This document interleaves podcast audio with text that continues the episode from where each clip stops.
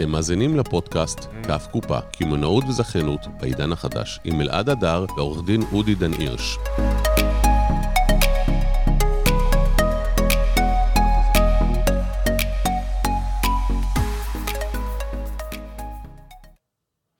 יפה, אז בוקר טוב לכולם, מה שלומך? מה העניינים? בוקר טוב, לי יש אפשרות לחלוקת קשב, אז אני גם מדבר וגם מסיים. אני גם. כמוך, אתה יודע, זה אומרים שזה נשים, אבל זה ממש ממש רחוק מלהיות אה, לי משהו של נשים. אני אכוון לך את זה ככה, אחרי זה אתה תכוון כן. לך איך שנוח לך. אנחנו היום אה, הולכים לעשות לכם אה, שידור מיוחד וחגיגי, אני קראתי לזה איך לא יגנבו לכם את העסק. מה אתה אומר על השם ש... האמת שאני אוהב את הכותרת, אני מאוד אוהב את הבלתי ש- צפ- את הבלתי צפוי הזה, שכל פעם מקבל חידודים רגע לפני שידור. לגמרי. אז uh, אתה רוצה לספר להם על מה אנחנו הולכים לדבר היום? אנחנו הולכים לדבר על סימני מסחר. כן, אנחנו הולכים לדבר בעצם היום אה, על הגנה על זכויות אה, הקניין הרוחני. קוניות- זכויות הקניין הרוחני זה דבר מאוד מאוד חשוב, תכף אנחנו נעמיק אה, בכל מה שקשור, בכל עסק חדש אה, שנפתח. בטח ובטח כשאנחנו מדברים על רשת שהיא רשת אה, מזכה, והיא באה במגע מעבר למותג שלה, שהיא צריכה להבטיח את הזכויות שלו, אה, שזאת תהיה אפיזודה ש... שהיא מעניינת ונדון עליה. היא גם מעניקה ולוקחת אחריות על אה, זכיינים, אה, וכל בסיס ההתקשרות שלה זה בסיס התקשרות לפיו היא נותנת לזכיין לעשות שם, לעשות שימוש בשם ובמוניטין. אה, אנחנו רואים רשתות רבות שלא רושמות, לא מגנות על זכויות הקניין הרוחני. אנחנו ניכנס וניגע. ניגע גם בתור. זכיין, יש לי מה לעשות עם זה? זאת אומרת, אם אני רק, מה שנקרא, המזוכה על ידי הרשת, והרשת לא הגנה על זכויות המסחר שלי, אני יכול לעשות עם זה משהו? תראה, הרשת בהסכם שלה, אה, בדרך כלל, אם היא מטופלת על ידי עורך דין, אז הרשת אה, תצהיר שגם זכויות הקניין הרוחני הלא רשומות, בין אם רשומות או לא רשומות, הן זכויות קניין רוחני שמועברות לזכיין, ולכן מבחינת הגנות, הרשת מוגנת. אוקיי? אני לא נכנס כרגע לדינים אחרים, דיני נזיקים וטענות שיכולות להיות לזכיין. ברמת ההצהרות, כן, רשת, איך נגיד, מכסחת, אה, קצת מכסה את התחת שלה ו...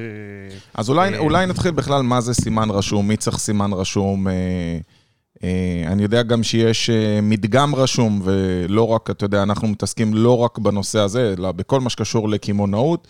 ואם אנחנו מסתכלים היום על, אתה יודע, על אפילו מוצר, על כוס קפה, אפשר לעשות על זה מדגם רשום ולרשום את זה גם. אבל בואו נדבר רגע על מה זה סימן רשום, רק שתסביר לאנשים.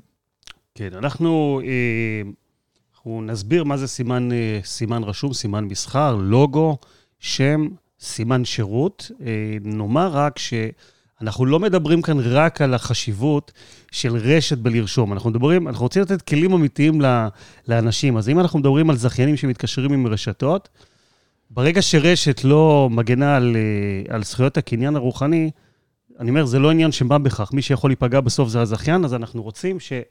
אה, לא רק הרשתות יבינו כמה הדבר הזה חשוב, אלא הזכיינים יבינו שיש פה חשיפה וחשיפה אמיתית, וידעו להתמודד עם הדבר הזה כשהם ייתקלו בו, ידעו לשאול שאלות. אנחנו חוזרים לאותם כלים פרקטיים, לאיך אנחנו מוצאים בסוף עסקאות שהן עסקאות מנצחות, נכון? אלא עסקאות שהן... אה, תמיד מחפשים עסקה מנצחת. כן, בדיוק, אתה יודע לתת ש-. מי שלא שמע את השידור הקודם שלנו, דיברנו פה על אה, חוזים, ובדיוק אתמול יצא לי לעבור עבור אחד הלקוחות שלנו על חוזה פשוט מזעזע. השתמשתי הרבה בלא מעט מה ששמענו בשידור, ובכלל אני ממליץ למי שהולך לעשות חוזה שכירות, להקשיב לפודקאסט שעשינו בנושא חוזה שכירות. חשוב מאוד, אגב. פשוט תחפשו קו קופה בספוטיפיי, ושם תוכלו למצוא את כל השידורים הקודמים שלנו. אז בוא תספר לי רגע, אם עכשיו אני בעל עסק ואני פותח את העסק שלי, אה, למה כדאי לי לעשות בכלל סימן רשום? בואו נתחיל בדוגמה, אני חושב שדוגמה יהיה דבר. אה, דבר נהדר. אה, רשת קוקה קולה, יש לה אגב סימן, אה, סימן מסחר אה, מן הסתם. בוא נאמר שלרשת קוקה קולה לא היה סימן מסחר רשום. אתה יכול לראות איזשהו מצב שאדם קם, רושם על, ה, אה, על איזשהו מוצר שלו מילה, בוא נגיד שאפילו לא רושם קוקה קולה, אבל הוא, הוא משתמש בלוגו שהוא לוגו דומה לקוקה קולה, והדבר הזה עובר בשלום והוא חי. רוצחים. אותו משפטית אה, מהר מאוד. בואו ניתן אה, דוגמה אחרת. רשת שקמה לפני שבוע בוחרת לעצמה אה, שם ולוגו, ולאחריה קם בן אדם, ספק אם הוא יודע על קיומה, ויש לו לוגו, ואולי אפילו שם, שהם מאוד דומים. שם זה, לוגו אולי קצת אחר. יכול לעשות שימוש ולעבוד במקביל אליה. כל עוד לא תחום. רשמו, אותו תחום, אותו קטגור, אותה אני קטגוריה. חושב שאחת הבעיות זה שכל עוד לא רשמו את זה כסימן אה, מסחר רשום, אז כן, התשובה היא כן. אוקיי. אז בתוך הקיצון הזה והקיצון הזה, יש הרבה מאוד, אה, יש הרבה מאוד באמצע. בואו ניגע רגע במהלך באמת העסקים הרגיל. קמה רשת, אה, בונה איזשהו סניף קונספט, ומחליטה ללכת אה, אחרי זה לתת אה, זיכיונות. הקימה את סניף הקונספט. במרבית המקרים, מרבית המקרים אנחנו פוגשים עסקים שבאמת לא עושים רישום ולא עושים הגנה על זכויות הקניין הרוחני.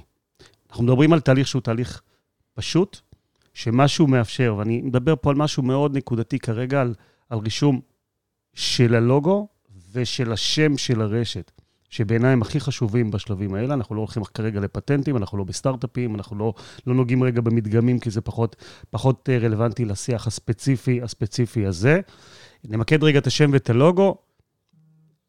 יש לנו בישראל את רשם סימני המסחר, ובתהליך שהוא תהליך יחסית פשוט, אני מגיש בקשה, לפי סיווגים מסוימים של תחומים, אני בוחר לי את הסיווגים הנכונים, כל סיווג זה סיווג שאם בחרתי אותו, הוא חל על הקטגוריה של, ה, של המוצר שלי, אז רשת, נגיד, בתחום המזון, תבחר קטגוריות שקשורות במזון, היא תקרא, יש שם זאת תיאור אומרת מאוד... שזה יכול להיות אה, שהסלוגן שלהם, לצורך העניין, אה, קוקה קולה זה טעם החיים, אז טעם החיים לצורך העניין במשקאות נחשב של קוקה קולה, אבל אם עכשיו אני בתחום הבריאות והוצאתי תרופה חדשה לכאבי פרקים, ואני אקרא לזה טעם החיים בכאבי פרקים, זה מותר?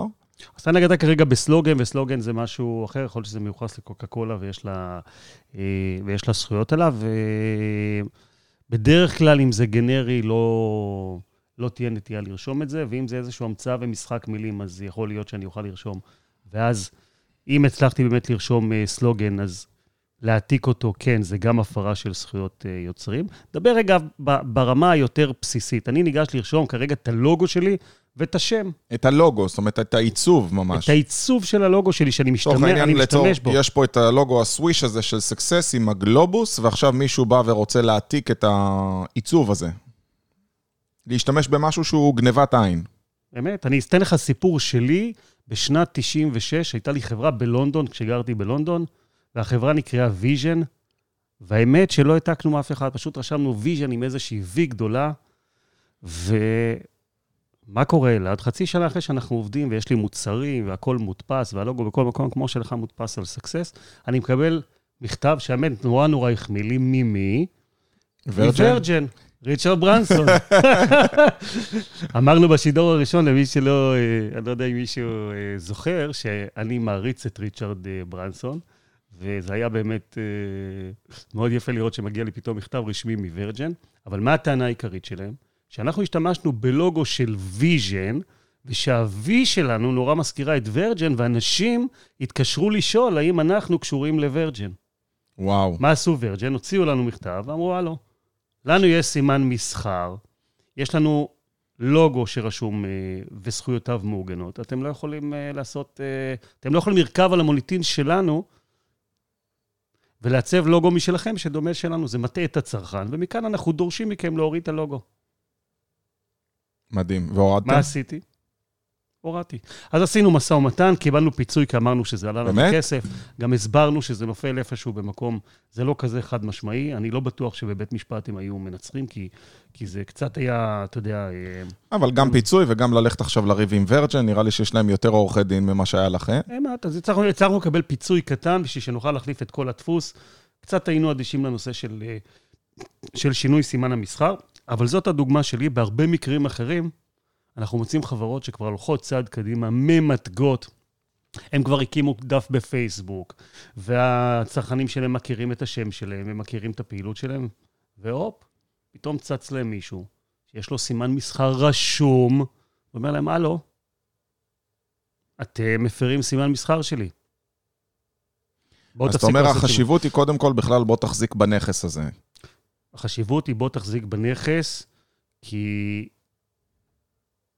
אם אתה השכלת ועשית את זה,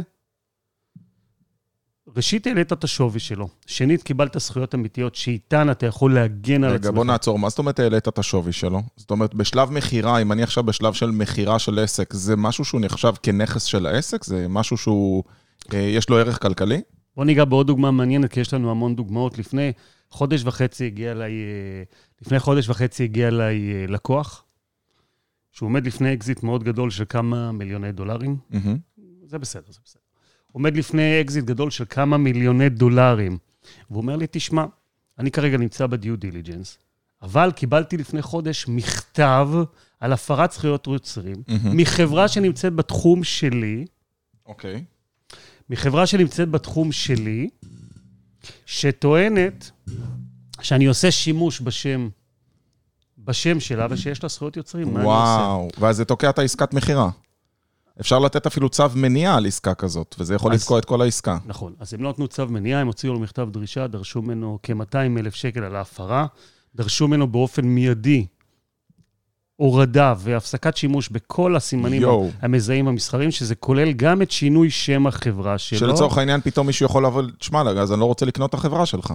כל הערך יורד, כל השילוט, כל המיתוג, כל מה שבנית, המוניטין שלך בעצם ברגע זה נשחק. אמת. אז חברה שעומדת ממול, אם אנחנו מדברים כרגע על עולמות של שווי, פה אגב, פה אגב אנחנו אה, יצאנו בזה באמת בשן ועין, כי החברה שרכשה אותנו, דווקא השם שלנו פחות, אה, למרות שהוא שם מאוד מוכר. הם חיפשו לבלוע אתכם. הם חיפשו לבלוע, וגם ככה הם היו משנים את השם, אז הם היו אדישים, הם רצו את הטכנולוגיה, רצו את הלקוחות. אז אה, ה-M&A הזה הצליח, רק אבל תסביר מה זה M&A לאנשים שלא מהיישוב. רכישת הפעילות של אותה Mergence and Acquisitions, וזה בעצם. אה, מיזוגים ורכישות. אמת, אמת. אז העסקה הזו הושלמה. אה, אני חייב להגיד לך שהלקוח שהוא הגיע אליי, הוא היה בפאניקה מאוד גדולה, כי הוא לא ידע שזה יסתיים בצורה כזאת, וזה היה יכול להסתיים. שמע, זה מפחיד. וזה דווקא החריג, כי במרבית המקרים, מרבית המקרים, במסגרת אותה בדיקת נאותות של הגוף שרוצה לרכוש, אם הנושא הזה שלה לא היה נפתר, אז בוא נאמר שגם אם זה לא היה מכשיל את העסקה באותו רגע, זה היה מעכב, לוקח את כל השיח לכיוון של מה עושים, איך זה משפיע על שווי העסק, אם, אם לעסק אין את השם, אין את המוניטין, הוא פתאום צריך לשנות את כל השם כלפי הלקוחות, וזה מחזיר אותנו אחורה לחשיבות של אני. רוצה רק להוסיף משהו לצופים. אתה יודע, הרבה אנשים אוהבים אה, לדחות ולחשוב שזה לא יקרה להם. אני חושב שביטוח רכב, אם, אנשים, אם הביטוח לא היה מחייב אותך לעשות, רוב האנשים לא עושים, כי הם היו תמיד חיים בתחושה של למה שתקרה לי תאונה. אני נהג טוב, לא, אתה יודע. ואני רוצה להסביר לכם שבעצם פה זה בדיוק אותה נקודה. ביום שאתם פותחים את העסק, אני ברגע שפתחתי את אה, Success Center, וברגע שטמעתי את הלוגו Business with Pleasure, הלכתי ועשיתי סימן רשום על הלוגו, עשיתי סימן מסחר על הסלוגן, עשיתי בעצם על הכל, למה? כי מי יודע מתי תבוא האופציה לאקזיט, מי יודע מתי תבוא האופציה לרכישה, מי יודע מתי אני ארצה למזג או למכור את החברה שלי, והאמת שזה לא עלויות כאלה גדולות. כמה עולה היום לעשות אה, רישום סימן מסחר? אתה יודע, העלויות הן לא גבוהות, אני הייתי אומר שהאגרות נעות בין 2,000 ל-3,000 שקל, תלוי בכמה קטגוריות. וכמה עולה חידוש?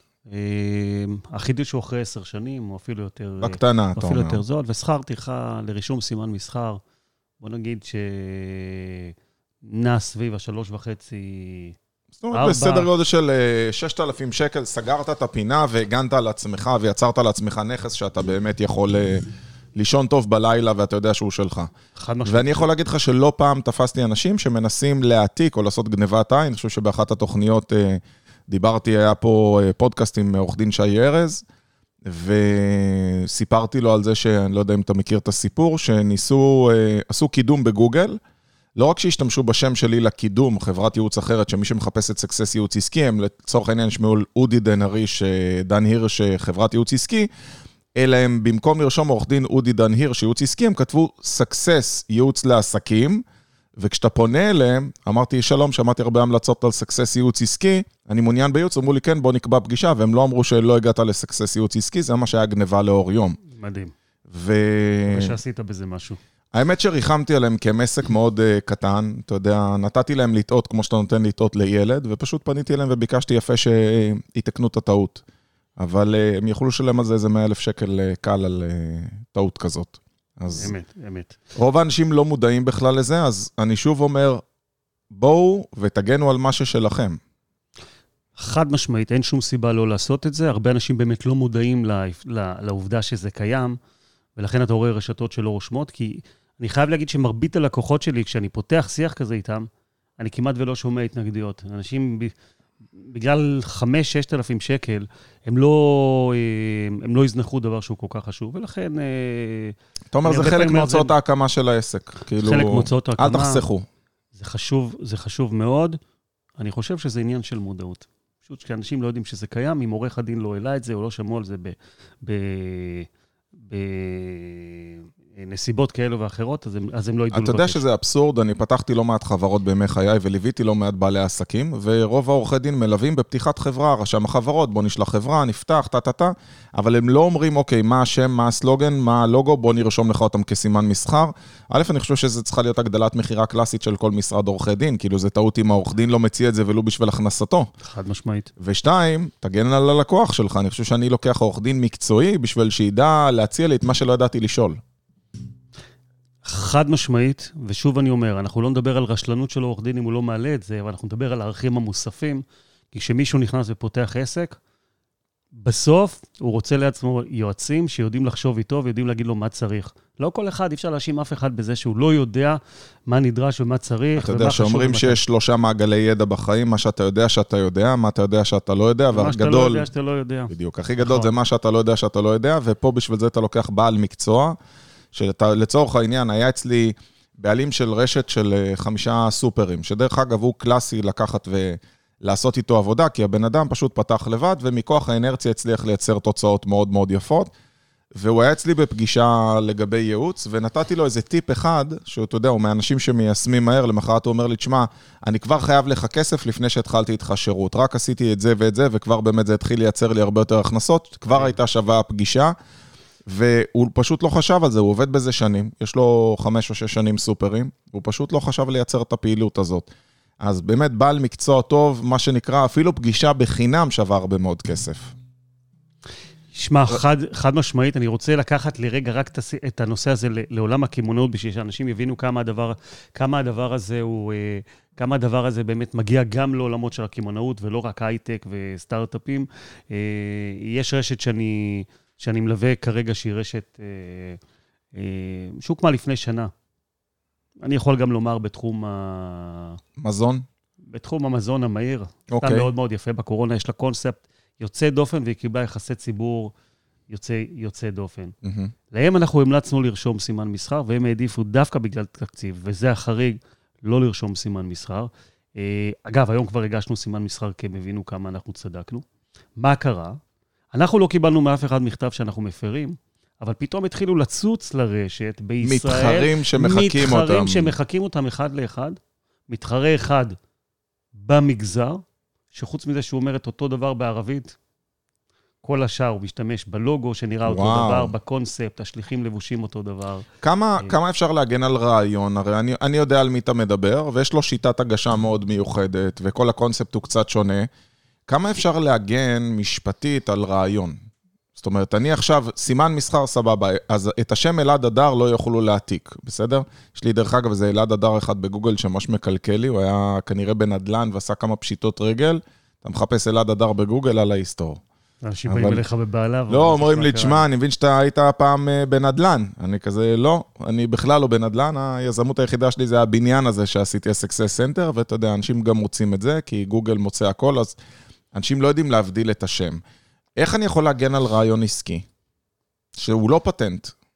כן, תראה, זה קצת, זה, זה יותר מורכב מבחינת הגנות, אבל אני אומר, גם בדיני, אה, צריך, צריך לזכור שבסופו של דבר, לבוא ולהעתיק קונספט זה גם, זה גם בעייתי. אם אני אגע ברשת הזאת, רגע שהעתיקו אותה, גם כדוגמה טובה, גם כשעוד לא היה להם סימן מסחר, שם זה היה מאוד מאוד מאוד אה, ברור שהעתיקו אותה. היה ברור שהם התחילו לפני, היה ברור שמי שעשה העתיק, לא יכול להיות שהוא חשב, אתה יודע, זה לא פתאום איזה לוגו שצץ שהוא דומה. יש פה קונספט שלם שאתה יורד עד רמת ההגשה של האוכל, אתה רואה שיש פה זהות, אה, זהות מוחלטת. אז אה, שם היה נורא קל. אז יש פה רעיון שהעתיקו אותו, והוא תומך, בסוף, הוא תומך בראיות שלך, שטוענות שיש פה, שיש פה העתקה, אוקיי? אז דווקא במקרה הזה, גם כשלא נרשם סימן מסחר, יש דבר שנקרא סימן מוכר.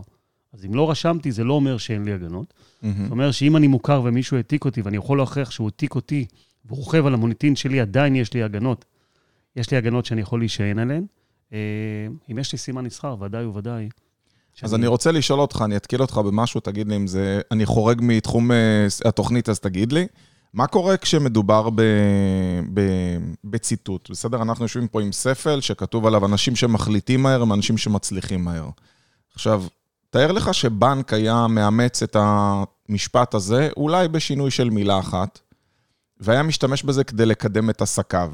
איך אני יכול אה, להגן על זה מה עכשיו? אני עד היום עשיתי 704 ציטוטים, אני יודע כי אני עוקב אחרי רשימה, אצלי הכל בסטטיסטיקות. הוצאתי 704 ציטוטים, אני לא יכול ללכת ולרשום כל אחד ואחד מהם. האם יש נכון. איזושהי הגנה של זכויות יוצרים ברגע שאני כתבתי ציטוט מסוים? כן, ציטוט יכול להיחשב אה, יצירה, וכשיש יצירה אז יצירה. גם יצירה אי אפשר להעתיק, מילה, מילה במילה. אפשר לצטט מישהו אחר ולרשום שציטטת אותו, אבל אם אתה מעתיק ואתה הופך את זה לשלך, כן.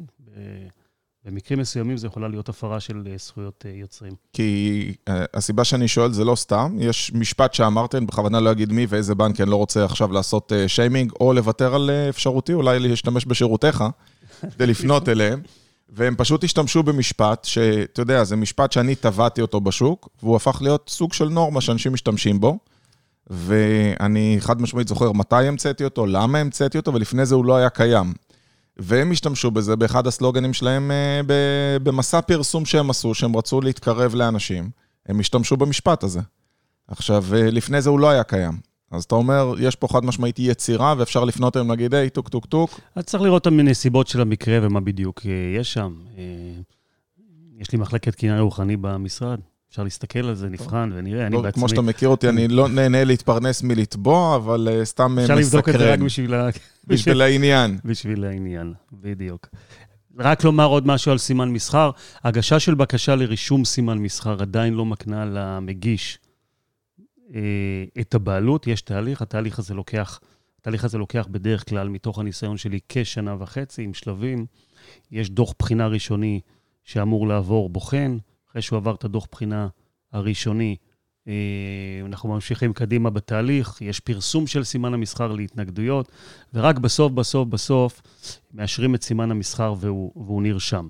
אה, אני אומר את זה בשביל להדגיש, קודם כל, שמי שמגיש ידע שזה שהוא הגיש, זה עדיין לא אומר שיש לו, מהמם. אבל הגשה עצמה יש חשיבות מאוד גדולה.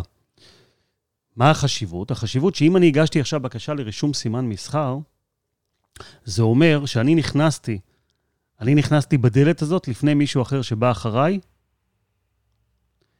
זה אומר שהזכות שלי היא זכות קודמת. אם הזכות שלי תאושר, מהמם. אז היא תהיה עדיפה עליו. ולכן ה, ה, ה, אני אומר, מי שפועל ויש לו מותג שהוא רוצה לבנות, רוצו, תגישו סימן מסחר כמה שיותר מהר. הרבה אנשים שואלים אותי, אז מה לעשות, לחכות? מה יקרה אם הסימן מסחר לא יירשם? וזו שאלה, אגב, מאוד מאוד טובה. הרי אני לא אשב ואחכה לראות אם נרשם לי סימן המסחר, ואחרי זה יתחיל לפעול ולהפעיל את העסק. במרבית המקרים זה...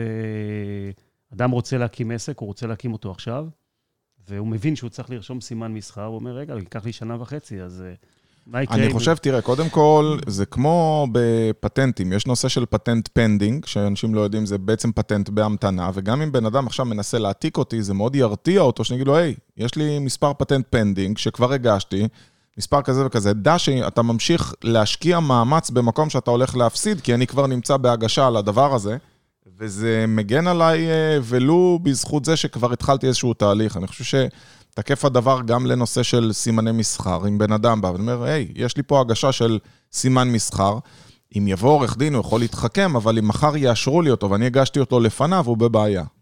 גם אם עוד לא אישרו לי והגשתי לפניו, אני יכול בזכות הזאת כבר לבוא ולהגיד לו, יש לי פה סימן מסחר שהוגש, שרישומו הוגש, ובהרבה מקרים זה מרתיע את הצד השני, שיודע שעדיף לו, הוא צריך לשקול עכשיו אם כדאי לו להיכנס לתוך... אה, לא ללכת למתג ולהשקיע. או לעשות ו- אולי איזה, לעשות איזשהו שינוי ולא.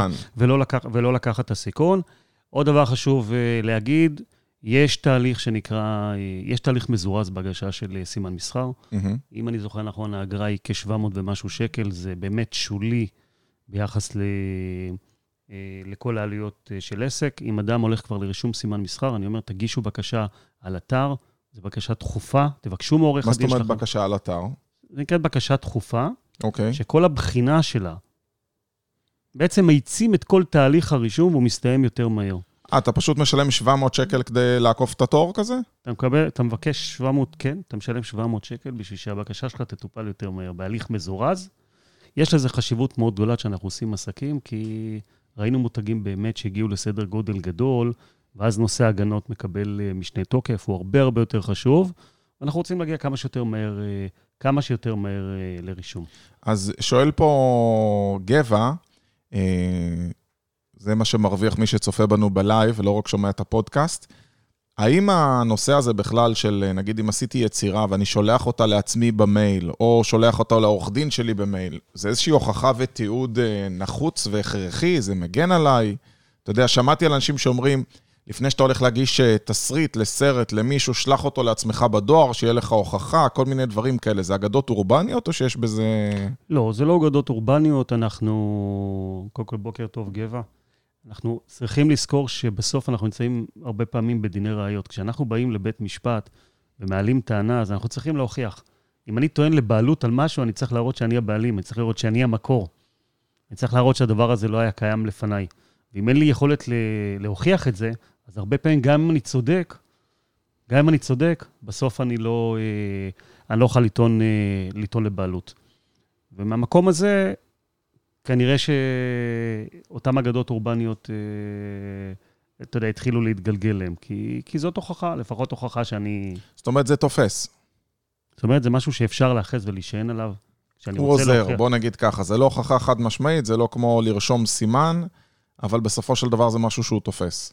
זו הוכחה שהדבר הזה נכתב על, יד, נכתב על ידי, או נשלח על ידי לעצמי בנקודת זמן מסוימת. אם אני אתן לבעלות ואף אחד אחר לא יוכל אה, להוכיח שהבעלות היא שלו לפני כן, אה, אז אני אוכל להוכיח ש...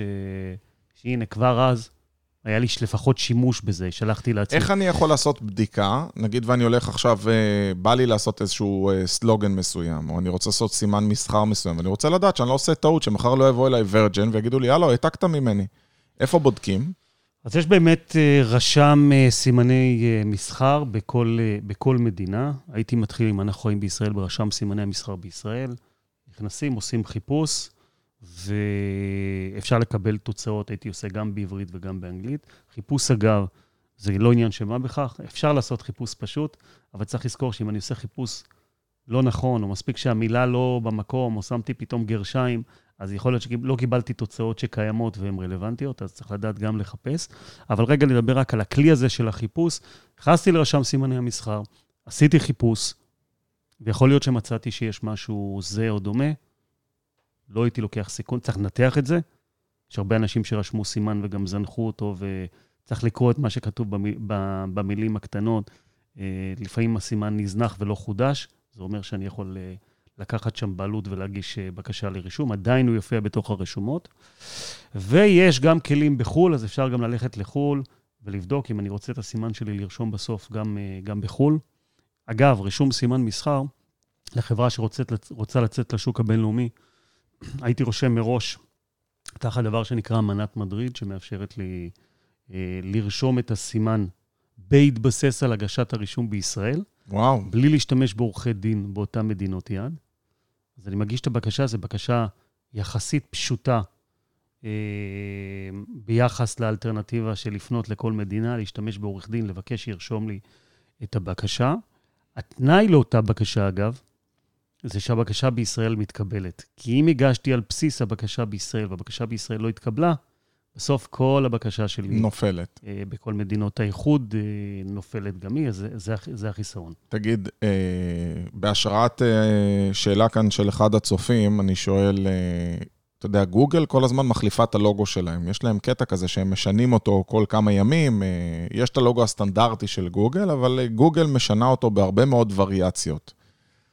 איך הם אה, מגינים על זה שמישהו אחר לא יעשה את זה? איך, איך זה תופס? הרי אתה עושה רישום סימן מסחר על לוגו מסוים. האם יש אפשרות לעשות לוגו על שפה עיצובית מסוימת, או לוגו על תחום מסוים? כאילו אה, סימן מסחר על תחום מסוים? כן, תראה, גוגל, אה, תראה, גוגל זה גוגל, זו מילה שהם המציאו, מילה שהם המציאו, רשמו על שמם. אתה יודע, הם קצת מחפשים אותה, הם קצת מותחים אותה. בסוף זה, בסוף זה גוגל, מותר להם, התשובה היא שכן. זה שהם מותחים אותה, הם לא מפרים אה, זכויות של אף אחד אחר, הם גם לא, בגלל זה שזה לא- שלהם מלכתחילה. בגלל שזה שלהם מל, מלכתחילה, ולכן אה, לא יכול לקום מקדם ולהגיד, הנה, אני גוגל, ועכשיו בדיוק העתיקו לי את הלוגו. כי השם עצמו הוא כבר אה, רשום, רשום מדהים. על שמם. אז אני אסכם ואני אגיד שבהחלט סימן מסחר וכל הזכויות יוצרים זה משהו שהוא חשוב לכל אחד, גם אם יש לך כלבייה וגם אם יש לך רשת שאתה מתכנן, או אפילו אתה בסניף הראשון. הסכומים הם לא גדולים, משהו שהוא חשוב לכל אחד, ובטח אם אתה לא רוצה למצוא את עצמך, אתה יודע, אנשים משקיעים כל כך הרבה כסף מדי חודש בתקציב פרסום, ותארו לכם שמחר יגיע מישהו שיפרסם בשם דומה לשכם, בסלוגן דומה לשלכם, בלוגו, אמת. ויעשה גנבת עין או גנבת זהות, בין אם אה, במתכוון או לא, ולו בגלל העובדה הפשוטה ביותר שאתם לא טרחתם לשמור על זה, זה יהיה מותר לו, ואין דבר יותר גרוע מזה שהפסדתם בקרב, איך אומרים, לפני שבכלל ידעתם שאתם במלחמה. אמת, אני מאוד מסכים עם מה שאתה אומר, וניקח לרגע, לפני שאנחנו מסכמים את נושא אה, זכויות אה, הקניין הרוחני, בוא ניגע רגע ברשתות, כי יש לנו פה צופים שהם גם זכיינים וגם, אה, נכון. וגם רשתות, אה, אה, ובוא ניגע רגע בנושא הרשתות. רשת שקמה ולא רושמת סימן מסחר. אמרנו, היא לא מחויבת לרשום סימן מסחר, אבל היא לא רושמת סימן מסחר ומתחילה להתפתח. מתקשרת עם זכיינים, מגיע זכיין, חותם על הסכם. מה הוא מקבל מהרשת? הוא מקבל מהרשת, הוא מקבל הרבה דברים, אבל מה הוא מקבל בהקשר של הסימנים את המסחריים? המוניטין, את השם, את הלוגו, את כל החומרים. ואת הזכות לעשות בהם שימוש נכון. במשך תקופת ההסכם. איך אתה יכול לתת זכות שימוש על משהו שאין לך בו זכות? יש לך זכות גם אם לא רשמת, אוקיי? או לפחות אה, אם לא רשמת, זה לא אומר שלא יכולה להיות, לזכ... שלא יכולה להיות לך זכות. אז נתת זכות לזכיין, והזכיין התחיל לפעול, ואז יש לך שלושה, ארבעה, חמישה, עשרה זכיינים, ויום אחד צץ לך פתאום מישהו ואומר לך, הלו, אדוני, אתה מפר את זכויות הקניין הרוחני שלי, אתה לא יכול לעשות שימוש. אתה לא זה יכול כמו להיות שימוש. דומינו, עכשיו הוא מפיל לך את כל הרשת. עכשיו, זה כמו דומינו. עכשיו, במקרים הקלים יותר, קרו כאלה דברים? בוודאי, דברים האלה קורים כל הזמן. דברים האלה קורים כל הזמן. ואז יש לנו באמת שרשרת, אמרת דומינו, הכל קשור בכל, והזכיינים בסופו של דבר, תעזוב רגע את הטענות המשפטיות שיכולות להיות להם. אם הרשת יש לה בעיה והיא מפרה, זה אומר שזה חל עליהם באופן אה, ישיר, ואז מתחילות טענות על הפרות, והרשת מנסה להעביר איזשהו מהלך של שינוי השם, שינוי הלוגו, אה, ונמצאת במרכז, אה, אתה יודע, תשומת, תשומת הלב, והיא לאו דווקא חיובית.